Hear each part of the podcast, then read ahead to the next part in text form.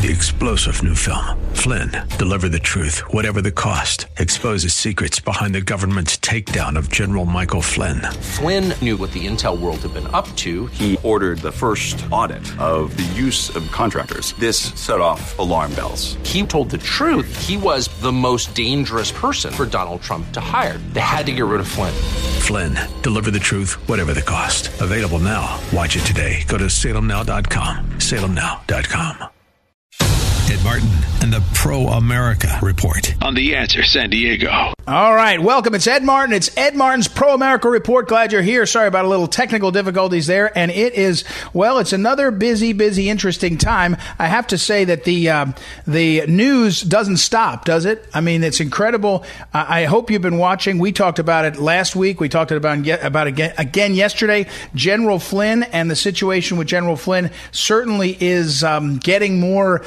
Um, well, it's getting hotter. Is that the way to say it? There's more news today. We'll probably get a breakdown of that news uh, tomorrow on the show. I'm going to get another expert on. I want you to check in there. But Roger Stone, uh, we've been talking about Roger Stone's case for a few weeks now, too. And Roger Stone, in the matter of Roger Stone, it looks like there's emails back and forth from the FBI that are finally coming out again. You just have to wonder if anybody is getting a fair shake at this point from the Justice Department or at least this, the FBI in the past. We'll find out. All right, but what you need to know for months now, people have been talking about Joe Biden and his strength or weakness as a candidate. And I have been, at first, I'll be the first to admit, I thought he was a weak candidate. I didn't think he'd do well in the primaries. But as we have highlighted, Joe Biden is the favorite of the Democrat political class that wants to return to power. All around him are the political uh, uh, kind of uh, operatives and careerists that were in the Obama administration and the Clinton administration and in all the think tanks around town. And Joe Biden has become their vessel to go forward into the Oval Office. And so now they have a problem, right? He's barely coherent. He's in his basement. He's not really able. When he was healthy and, and young, he was still somewhat gaffe prone. He got run out of two, I think, presidential elections because he, you know, one, he was plagiarizing his speeches. That was in the 80s. And then in 2000, running against Barack Obama, he called him, I think, called Barack Obama a clean cut guy or something, or something cleaned up or something. He was run out of those races. When he was younger, he was gaff prone. Now he's barely functioning in terms of his ability to kind of interact and move. But we're stuck in this uh, Wuhan COVID coronavirus period, and he's in his basement, literally. I mean, you gotta be, I gotta be honest. If you're running for president, you've got to get a studio somewhere so you can say you're not in your basement. I mean, what kind of mindset doesn't understand that? You, you, you, just have to build a little desk and a studio and do all your stuff from your office, your study. I mean, you're, not you're not a, a, a kid, and you're not. Uh, I mean, you're not. Uh, you're running for president. You're not running for county council. I mean, I've, I've, I've run for county council. There's nothing wrong with it. But you, you, you're not. You're running for president. Get out of the basement, man. I mean, anyway. So, but Joe Biden, he's barely functioning, and into that context, many of us started asked, asking, who's going to run America if he's president? And he answered, and it's Susan Rice, and it's all the the Obama Democrats, as I mentioned. Well, now comes this Me Too allegation that the Democrats um, pushed off immediately. A woman named Tara Reade. And she alleged that back when she worked for the senator, she had some issues with him, and she was very specific. And in the Me Too era, in the Me Too, you know, kind of system that they enforce, one of the key things is supposed to be that you had the opportunity for the abuse to take place. In other words, you know, if you can say, oh, so and so was in the room at the time, that's one of the things you have to. So here's a woman, she said she was in the room with Joe Biden over and over again. So there's the opportunity for it to happen. There's contemporaneous recounting of it, and the, initially the left and the Democrats said, "Well, nothing to see here. This is just a, you know, you know, this is 20 years ago, 15 years ago. Shouldn't matter." And then it turns out that, oh, there it is. Thank you. Uh, somebody corrected me. Biden called Obama articulate, articulate. And, uh, uh, but, but what happened in the Tara Reade case is then also they had contemporaneous people. They said maybe her friend or her brother or whatever. And also now, Tara Reade's mother called in to CNN back then, 20 plus years ago, and said, My daughter's had a tough time with some famous senator. What I don't know, we're not sure we're going to do about it. I'm not sure what she did. There is talk that she filed a complaint. We don't know because Joe Biden has refused to release and open up for public inspection his Senate records. There's also a slush fund. You remember this? There's a slush fund up on Capitol Hill. I think it's $17 million of funds that were paid by tax, tax dollars to people who claimed harassment or mistreatment by members of Congress or their staff, or we don't know. It's all secret. So my point here is if you're in the club, Congress, you know, U.S. House, U.S. Senate, you're going to be protected by the secrecy and nobody's going to know? Maybe. But here's the problem. So Tara Reade comes out with these allegations, and people like Alyssa Milano, who were enforcers of the Me Too mindset. Remember, Senator Al Franken was pushed out of office by Senator Kirsten Gillibrand and others because he had pictures of him uh, goofing around inappropriately, completely. I mean, I wouldn't do it, but he got run out of office for it. Now we have Joe Biden, who has had admitted he had a problem with his standards and understanding that standards have changed in terms of how he touches people and how he hugs them and all. He admitted that. And he's had these allegations. Crickets. The mainstream media refused to cover it for, I don't know, three, four, five weeks. CNN is the is the is the, is the network, the uh, company that has the the um, right to the archive of, of the Larry King, uh, uh, uh, Larry King, Larry King show from the period where the mother called in and they didn't do anything. They hadn't covered the story at all, except now there's another interview with more on the record comments of people from that time who said, yes, this woman said this is what happened. And by the way, I don't know if it's true. I wasn't in the room. I don't know anything about it. I've always said that. Whether it's Kavanaugh, where they, this seemed to me that Dr. Uh, Blasey Ford made that up, but I don't know. I wasn't there. She may have been assaulted by somebody. May have been uh, Kavanaugh. I don't think so. I think it's it's made up. But I, I mean, I, I don't know. And I'd say with Tara Reade, I'm not saying I know that Joe Biden's guilty, but here's the thing she certainly deserves to be heard more than she is under their standard, under the Me Too standard. And here, but here's what you need to know Joe Biden is going nowhere. He's not getting out of the race. He's not going to be replaced. All the people that think that stuff is going to matter. The left, someone asked me on a radio interview, they said, well, how could they go forward with this? They don't care. The left does not care about values. They don't care about principles. They care simply about power. And Joe Biden is not getting out of the race. He's not moving, not because he knows or cares. He does want to be president, but they could push him out in a minute. But he's not getting out of the race. And here's why because the media is engineering that Biden is up in the polls. Now, they're partly do, or he's climbing in the polls. They're partly doing that because if you look back in history now, and I'll tell you this and you'll know it's true, but I'll say it and you may not have thought it.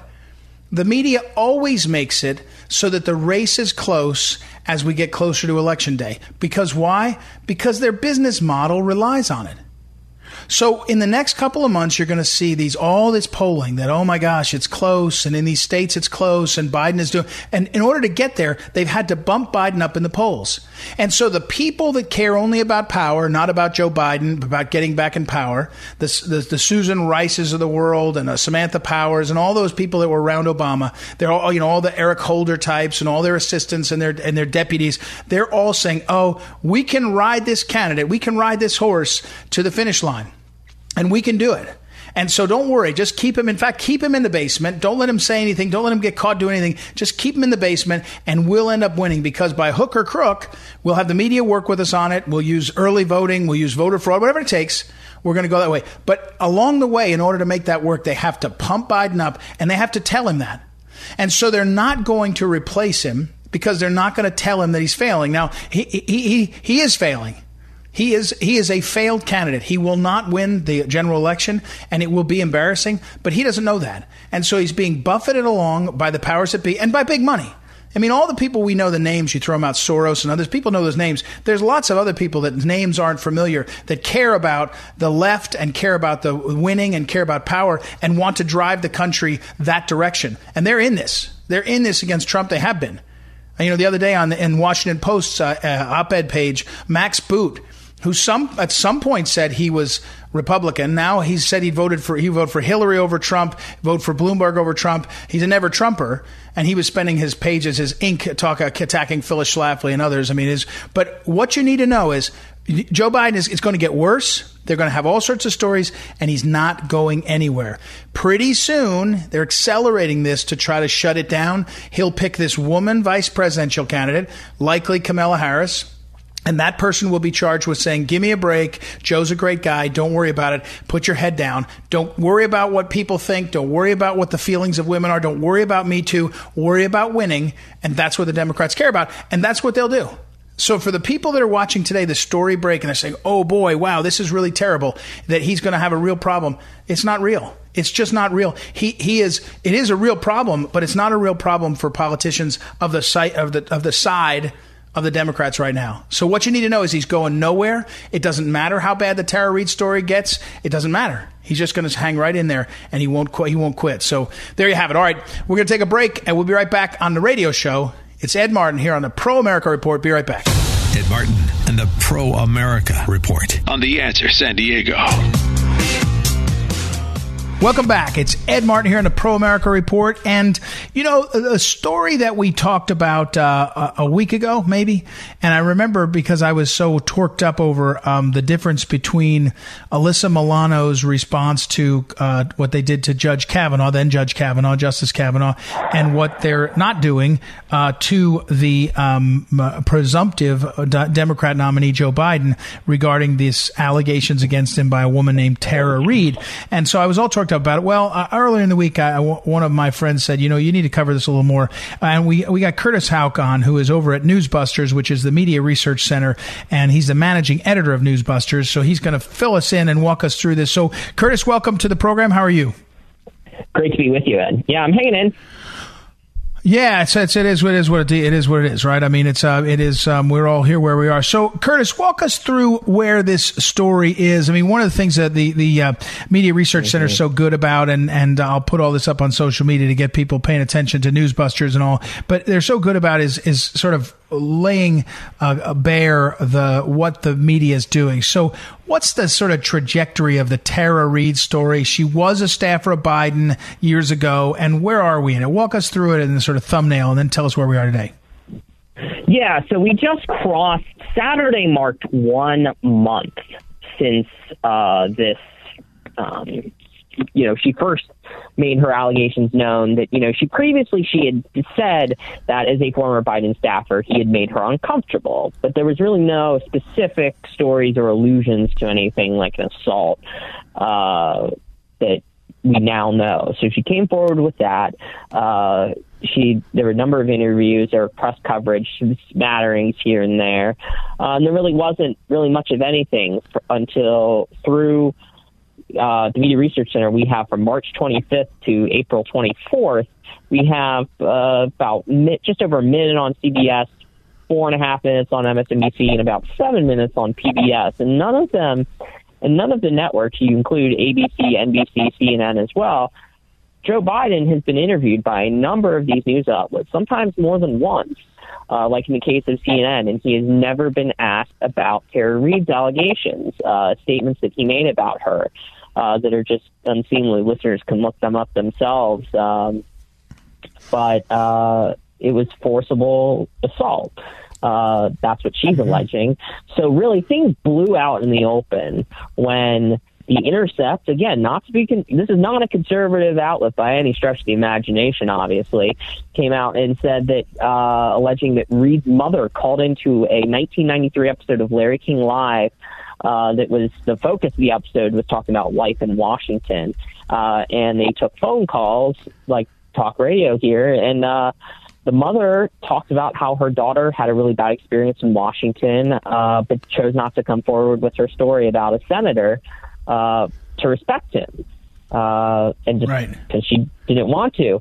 So since then, really, it's really blown the story out, you know, into uh, what should be out into the open because here we have a tangible story. Hear the voice of or appears to be the late mother of Tara Reade, uh, talking about what's what happened, uh, which is already more than anything that was leveled at now Justice Kavanaugh by not just Christine Blasey Ford, but Deborah Ramirez, Julie Swetnick, any of these uh, news outlets, uh, you know, liberal partisans uh, or activists uh, during his confirmation hearing. Uh, but since then, we've only had about 15 minutes on CNN. None of, no other outlet, television outlet, obviously other than Fox News, has covered this to any degree. is, uh, and we're talking with Curtis Houck at Newsbusters, and and and Curtis, um, here's one way to describe the the the the, the difference in the Kavanaugh case. There was an allegation that no one could corroborate uh, you know, couldn't put Kavanaugh in the same room with her. She said it was so, you know, as I've always said, I wasn't there. I don't know, but she, there's no one that could say, yeah, yeah, I remember that night Kavanaugh was there. In fact, there was evidence that Kavanaugh said he wasn't there because he had a calendar and other things. And so, and there was no witnesses of that and all. It, the difference here is that, um, Ms. Reade could say, I worked for him during this period and they could, people could describe that there was sort of in the, in the Me Too, uh, vernacular, there was opportunity for the incident to have occurred because they were present, they worked together, and all that. So it's night and day. And yet, li- literally, I think, almost, well, maybe not literally, and I shouldn't say it, almost no coverage by the media that swarmed Kavanaugh, right? Right, exactly. And then we found out on Monday, uh, according to a piece in Business Insider, even more corroborating witnesses. I mean, uh, Reade's mother has passed, but we have the Larry King uh, call, and the New York Times also has uh, or, uh, her brother, uh, Reade's brother, uh, saying that he did recall something like that happened, traumatic and assault related happening to his sister uh, in the early 1990s. And now we have in the Business Insider a neighbor of hers in the mid 1990s, 1995 and 1996. Uh, and she claims that Tara told her the story that lines up exactly from what we hear now uh, and reading from Business Insider, Rick McHugh, she recalls re- Tara telling her about the assault, that she worked for Senator Biden, that, you know, all the details of the story matched up with what I've heard from others who were corroborating. Uh, and they made clear, this per- neighbor made clear that she is still going to vote for Joe Biden. So if there's any sort of partisan, you know, angle here saying, oh, the president, you know, this person's a supporter of the president, uh, or just someone who doesn't like Joe Biden. That's not the case at all. This person has come out and said that they will vote for Joe Biden. They don't want Donald Trump to be president, but they think they believe in doing the right thing. And really, I think that's what's separating uh, this story from the others. Whereas it's all it was all about power the last time. Anyone who said, "Oh, it's about women and decency and morals and uh, this, that, and the other," they have now proven, whether it's Senator Gillibrand or the news media or any other Senate Democrats, as the Daily Caller has reached out to, and none have been able to respond, it's proven that they're total frauds. Uh, we're talking with uh, Curtis Houck, and it's over newsbusters.org. I'll put it up there. And, and, and he has a piece a few days ago uh, that uh, um, talking about this. We're talking about the Tara Reade situation. And and before, though, I, I, I let you slip away. I, I noticed one of your columns, uh, Curtis, um, uh, maybe yesterday, on one of the reporters in these White House press conferences yeah. where the task force briefings, where they act like lunatics and they basically are, you know, advertising. They're, they're, they're sort of, they're, they're trying out advertising, wrong, auditioning. They're auditioning for their turn as you know, kind of the the left's uh, star. They all want to be Acosta, you know. So there was one where um, the the reporter from the New York Times Magazine, or no, New York Magazine, sorry, not New York Times, the New York Magazine uh, jumped up and said, you know, do you deserve reelection since more have died uh, from the virus than in Vietnam? It was an insane question, and you know, I think the president's getting better at sort of deflecting. But I want to ask you, Curtis, you cover for Newsbusters, you cover a lot of this. At, at this point, is there any hope of the media generally becoming valuable again? I mean, can you listen to any of it? I mean, you must shake your head. It's so insane. But mm-hmm. I, you know, are there any bastions? Even Fox News seems to get down the silly path too. I mean, how bad is this? Well, I will say that the idea, I mean, yes, uh, I've reached a point certain days where I'm like, man, this is really hazardous to like my health, my mental health here. This is like pretty ridiculous. Yeah. Hearing talk about 2021 and 2022 being locked down this world with no NFL football or college football this fall? Are you kidding me? well, um, but like the idea of reform, the only way that's going to happen is from the inside. That these news networks, these news executives are going to have to decide that they want to put actual journalism answering the who, what, where, when, why, and how, giving the public the best set of facts and it, possible information to make informed decisions about how to go about their lives. Um, they have to make that decision themselves to promote the, the journalists out there because there are some who want to do that job. But right now, what we're seeing is people like Jim Acosta, or Olivia Nuzzi, or her boyfriend Ryan Lizza with Politico, or Philip Rucker at the Washington Post that just want to promote their books, they want to promote their brand, uh, and then they'll go on Brian Stelter's little show on Sundays and uh, huff about Fox News being what ails America's body politic. Uh, when actually, I really think it's CNN, MSNBC, the New York Times, Washington Post that are the real uh, poison pills that we're having to deal with right now. And it's a shame. We don't want, we want a healthy media in this country, but that's not what we're getting. Yeah, well, and Curtis Houck, I should just point out for our listeners at newsbusters.org, you got to go check it out. Also, his his uh, complaints about the NFL. He's a Penn State grad, so he's already he's already tracking that the Penn State is ranked, I think eighth. Is it eighth next year preseason poll? And they're playing uh-huh. at Virginia Tech and but they're also playing Ohio State. Iowa's tough schedule, tough schedule. So, but there's a football guy. So Curtis Houck, thank you, Curtis, and uh, we'll make sure newsbusters.org. It's very, very useful. Uh, great work from the Media Research Center, and uh, appreciate your time. We'll take a quick break. We'll be right back. It's Ed Martin here in the Pro America Report. Be right back. Ed Martin and the Pro America Report on the Answer San Diego.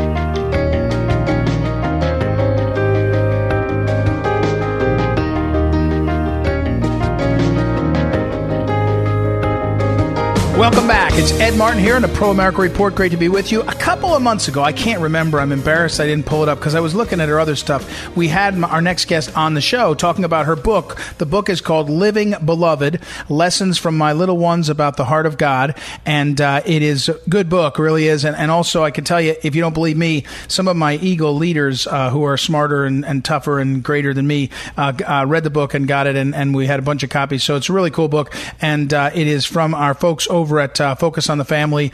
Uh, great stuff. So, but Erin Hawley, who is in her own right an accomplished lawyer and, and practices, as I mentioned, clerk for the Supreme Court, she wrote a piece which is great in this time uh, we're going through, kind of taking on the Harvard uh, professor, uh, Harvard Law School professor, who wrote about homeschooling. And so Erin Hawley's piece is uh, over at thefederalist.com. It's called Why Banning Homeschooling is an Idiotic and Unconstitutional Idea. So, welcome back, Erin. How are you?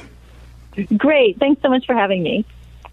So, and I'm sure I, I, you're doing well. I know you have two young children. I'm sure you're doing fine and uh, and hanging in there. And I, we watch, of course, uh, with interest your husband's exploits and, and encourage him uh, every day. It seems. But hey, first, let me ask you: you're you're a writer. You've been a writer. I mean, you've been a writer and a, and a lawyer and all. So the headline: Why banning homeschooling is an idiotic and unconstitutional idea. Is that your title? I love doing this because sometimes it's not. Is that your title? so, so I actually didn't pick that.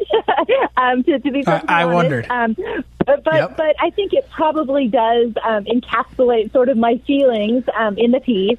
Um, as yeah. you mentioned, um, Professor Bartholet, she wants to ban homeschooling. She uh, says all sorts of horrible things about homeschooling and homeschooling parents, and she advocates in favor of a presumptive ban on homeschooling.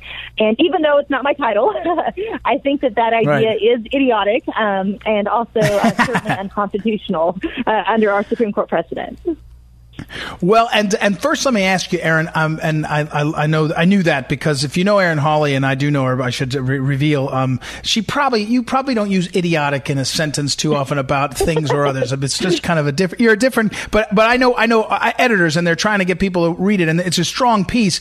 Um, now, let me ask you first about the constitutionality of it, and and I mentioned this to someone who is is um, homeschooling, and they actually came right back and said, if you do what this professor did at Harvard Law School, the way they're thinking thinking. They're basically saying you have to be in the public schools. That's your only choice. But walk us through sort of the law of this a little bit right now in terms of homeschooling. Absolutely. Well, thankfully, the Supreme Court, um, our Supreme Court, has said that uh, the right of parents to direct the education of their children is one of our longest protected liberty interests. Uh, they said that pretty recently, and this uh, sort of liberty interest in directing the right uh, or directing the education of our children comes from a case called Pierce versus Society of Sisters. Um, and in that case, uh, the court upheld the, reli- upheld the right, excuse me, of religious parents uh, to homeschool their children. And since that time, the court has time and again affirmed that parents have not only a high calling and duty, uh, but a responsibility to provide for the education of their children, and they can choose to do that by homeschooling. They can choose to do that by sending them to private schools, be they religious or otherwise, or they can choose to do that by sending them to public school. And the state has some responsibility to set standards and those sorts of things. Uh, but the Supreme Court has been really clear that the state's right to sort of generalize our children uh, bows to parents' liberty interests in directing the education of their own kiddos. Well, and, it, and we're, talking again. We're talking with Erin Hawley, and I mentioned she's an author. The book is "Living Beloved," uh, focus on the family. I did it, and she's also uh, a fellow over at the Independent Women's Forum, and I'll put that up on uh, senior legal fellow, I should say, at the Independent Women's Law Center. Sorry, um, and uh, but and so the the protection is there. I guess I want to say this though: in a world where so many things have changed so fast, I'm not, not, not I'm not being at all facetious. Like we have people wanting to you know uh, close down this and stop that, and we want you know changes so fast. I guess the thing is, we ought to be talking about that right. I mean, in other words, parents have to understand they do because a lot of our parents, you'll hear them, they say, well, this is what the public school says we should do, and therefore they're allowing it to happen. Well, you have more, you have more control and more rights than that, right? Absolutely. And it's a right, as you say, that we really need to exercise because it's crazy and it's off base as I think Professor Bartholet's views are, uh, there are countries in Europe that have banned homeschooling. Uh, Germany, for example, yes. uh, you can't homeschool. And so I think it is um, important that we protect this right, um, that our Supreme Court um, has upheld, um, and that we're active in promoting our homeschooling parents who do a great job of educating their children, um, and just push back on this idea that homeschooling is somehow subpar um, or any of the other bad things um, the Professor Bartholet uh, says it is. You know, it, it, again, we're talking we're talking with Erin Hawley. You know, Erin, it's interesting. In my my wife's family is from uh, my wife is from north of L.A. out right near the Reagan Library, actually in Simi Valley. But but uh, we were my mother in law who was a teacher was telling us that out in California, the the schools actually will will encourage the homeschoolers to link up with the school because they want to count the student towards the head count because there's a way that they they make sure, money, they get, the, money. get money into the system. Yeah, yeah. I mean, it's it's but but but at least it is it is a way. You know, one, one of the things that's happening to our parents is they're overwhelmed by this. Right? Homeschooling. People think, oh, homeschooling. Well, you know, there's lots of stuff on the internet. It's trust me, it's really hard and it's a real challenge. There's lots of resources, but it's not like you. Mm-hmm. Um, what we've had happen, in my opinion, is the, the our way of living sort of tell you, oh yeah, you know, your kids are going to go to school from eight in the morning until four or five and play sports and, and 5 mm-hmm. days a week and some on the weekend. And that's the lifestyle. And homeschooling requires a whole different mindset shift that I'm not sure people get around. What's your sense though? You were, you were, you know, you've been through the, the academy and you taught at the University of Missouri uh, in Columbia too. So you've been sort of in this. How, uh, how bad, uh, how um, uh, out of uh, kilter with homeschooling, with our mentality, is the academy? You know, I think it's pretty bad. And to um, take one of Professor Bartholet's views, she actually says um, that abusive parents are free to keep their children at home, and some do it for this reason. Um, she also has mm-hmm. a real problem with any parent who keeps their children home for religious reasons.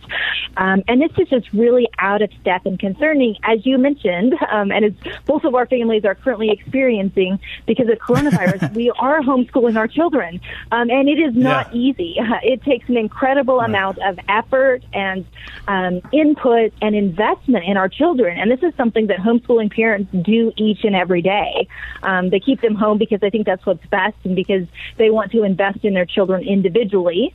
Um, I think of one of my dear friends from Yale Law School, and she's got four children at home. Um, she was homeschooling even before the pandemic, and her kindergartner mm-hmm. is reading at a grade three level. Um, and that's not because um, she's abusive. Um, it's because she's investing daily um, in her children. And I just think that it's really off base um, for the academy to suggest otherwise.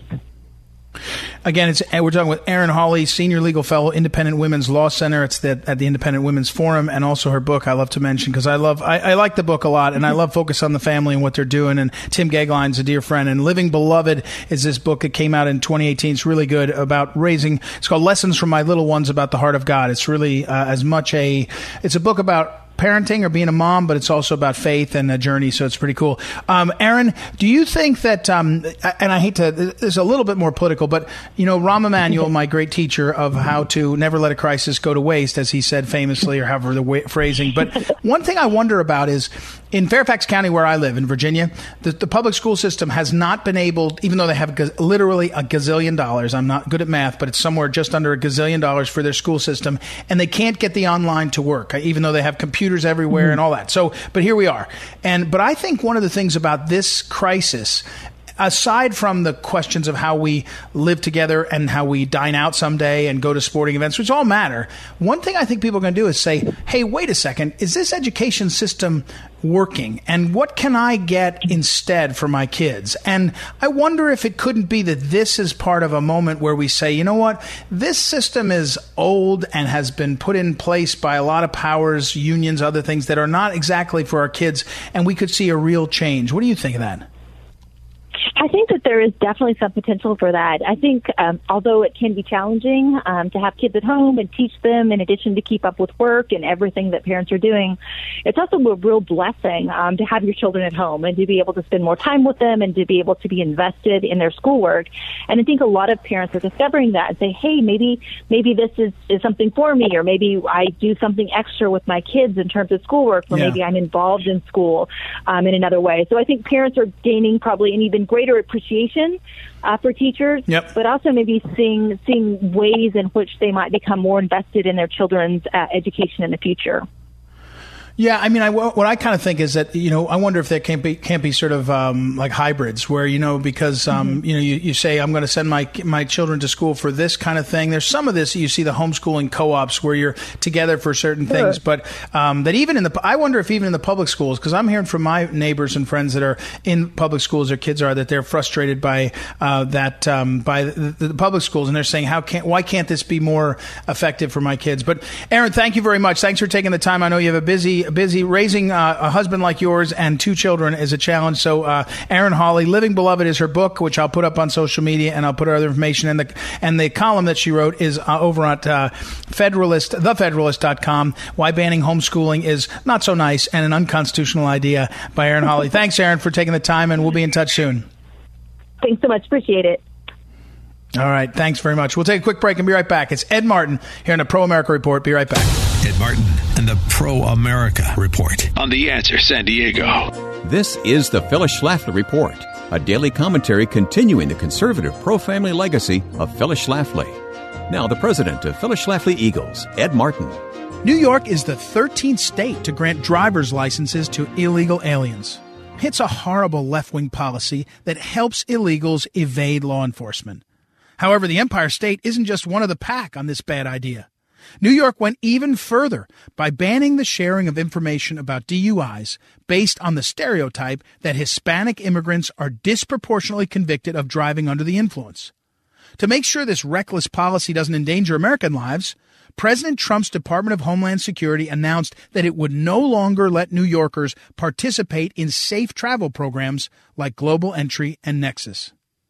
New York's radical state attorney general promptly filed a lawsuit against DHS, but it's becoming less likely that a holdover Obama judge will be able to stop Trump policies from taking effect. With nearly 200 judges appointed by Trump to the federal courts, including 50 to the all important courts of appeals, actions by the Trump administration are no longer slapped down like they were before. Hillary Clinton tried to take a moderate position on the issue of driver's licenses for illegal aliens back in 2008, However, by 2016, Hillary had shifted to the more radical position espoused by the open borders lobby. In 2020, no leading Democrat is allowed to say what Hillary said in 2008. Every Democrat in the presidential campaigns insisted that anyone who entered the country illegally had a right to stay here permanently and become a voting citizen, protected by state and local government against federal law enforcement and deportation. President Trump has long spoken out against harboring criminal aliens in sanctuary cities. He appears with the victims or their survivors like Jamiel Shaw, Marianne Mendoza, and Ronil Singh. Attorney General William Barr promised a significant escalation of the government's war against sanctuary cities, counties, and states that have openly defied federal immigration laws in their jurisdictions. Barr announced new lawsuits against New Jersey and King County, Washington. Now the Democrats' worst fears are being realized. Their own failed impeachment has unleashed Trump. The president is putting the pedal to the metal, executing the agenda he ran on in 2016. This has been the Phyllis Schlafly Report with Ed Martin, president of Phyllis Schlafly Eagles. What's the latest on building the wall to protect our southern border? To the liberal media, it's a joke. But the crisis of illegal aliens is no laughing matter. At phyllisschlafly.com, we're asking serious questions regarding what to build, who's paying for it, and how best to deploy our military. Go to phyllisschlafly.com and join us again for the Phyllis Schlafly Report.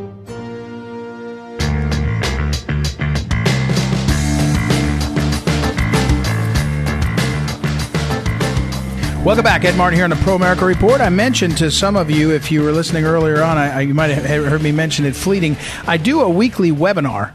I do a, a weekly webinar over at. Um, phyllisschlafly.com. It's the pro, pro, it's called the Pro America Project. I do a weekly webinar that's called the Constitution according to President Trump. It's been about nine sessions, eight or nine sessions so far, about usually between 30 and 45 minutes, and I take questions all on Zoom. I've been doing it on Zoom before uh, this uh, whole thing hit. Anyway, I was doing it for uh, folks. And Today, I do them on, on Wednesdays. Today's segment was on uh, the 14th Amendment's due process clause, but in a specific way, a- a- applying it to what's called Brady v. Maryland. The Brady versus Maryland case from 1963, the U.S. Supreme Court decided the case, and it said that basically the prosecutor in a criminal case has to play fair with the defendants and his lawyers to make sure that you can kind of survive this system, that you can't have, and, and and, and very specifically, if there's information in the prosecution's possession that is what's called exculpatory,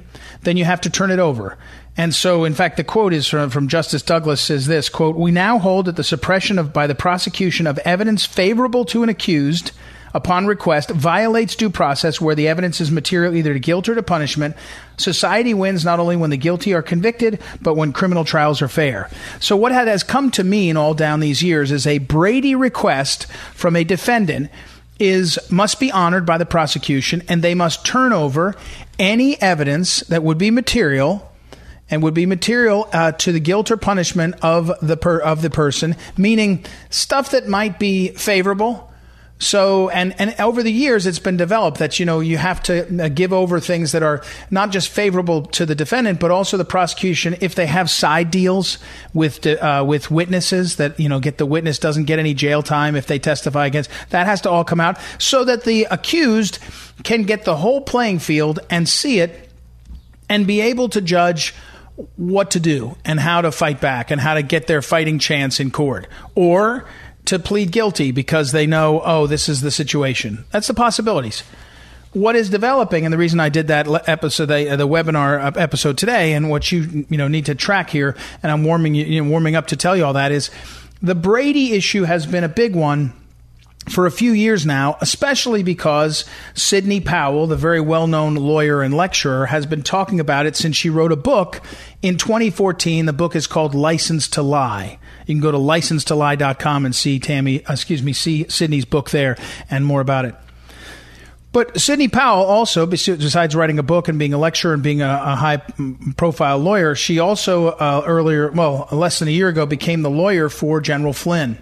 And she took over from his lawyers who were kind of swamp lawyers from DC, big firm lawyers. Maybe he made a good choice, maybe he didn't. I don't care to judge that. And she took over and she said, Hey, we got to get to the bottom of this. And one of the questions she asked of the prosecution is do we have all the Brady material? I request all the Brady material. And the prosecution said, oh, yeah, yeah, of course, of course, of course, we gave you everything. Well, eh, about earlier this year, the Attorney General, Bill Barr, assigned a prosecutor, the a U.S. attorney for the Eastern District of Missouri. His name is Jeff Jensen. He's a, a good guy. I know him. I went to law school with him, actually. And Barr said to Jensen, you need to review this file on our behalf. It's, it's, we're the prosecutors in this case. I want you to look at the Flynn thing. There's been a lot of talk and a lot of public uh, hype. It, it, looks a little funny. Go through this file and see if there's been any problems with Brady compliance. And lo and behold, last week it has been revealed by Jeff Jensen in filings to the court that first they turned over, they gave to uh, General Flynn, that in fact there were materials that were in fact Brady eligible Brady, you know, Brady disclosures that were never given over by the prosecutors, by the FBI. Well, the prosecutors be the one that give it over, but it's FBI uh, uh, files. That's insane. That's insane. And earlier today, more of that, I'm, I'm told more of that is coming out. This is an insane thing for this country to be going through that a, a, a, defendant of that high profile would be basically dealing with prosecutors who didn't shoot straight. And the answer so far is that, oh, they lost some of them. They've lost some documents that they couldn't turn over. That's one reason they didn't turn over the, for example, the 302 is a draft of an interview, the famous interview where they interviewed Flynn in the White House. They lost that. That's a draft document.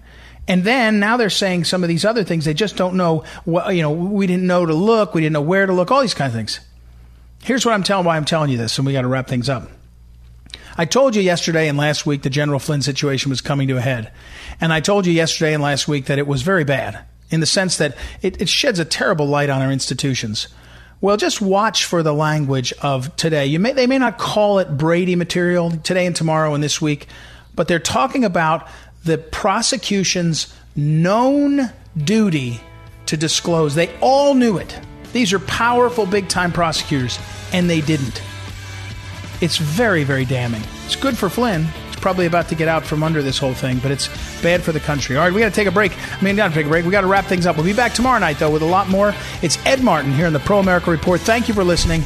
We'll talk to you tomorrow. All the best.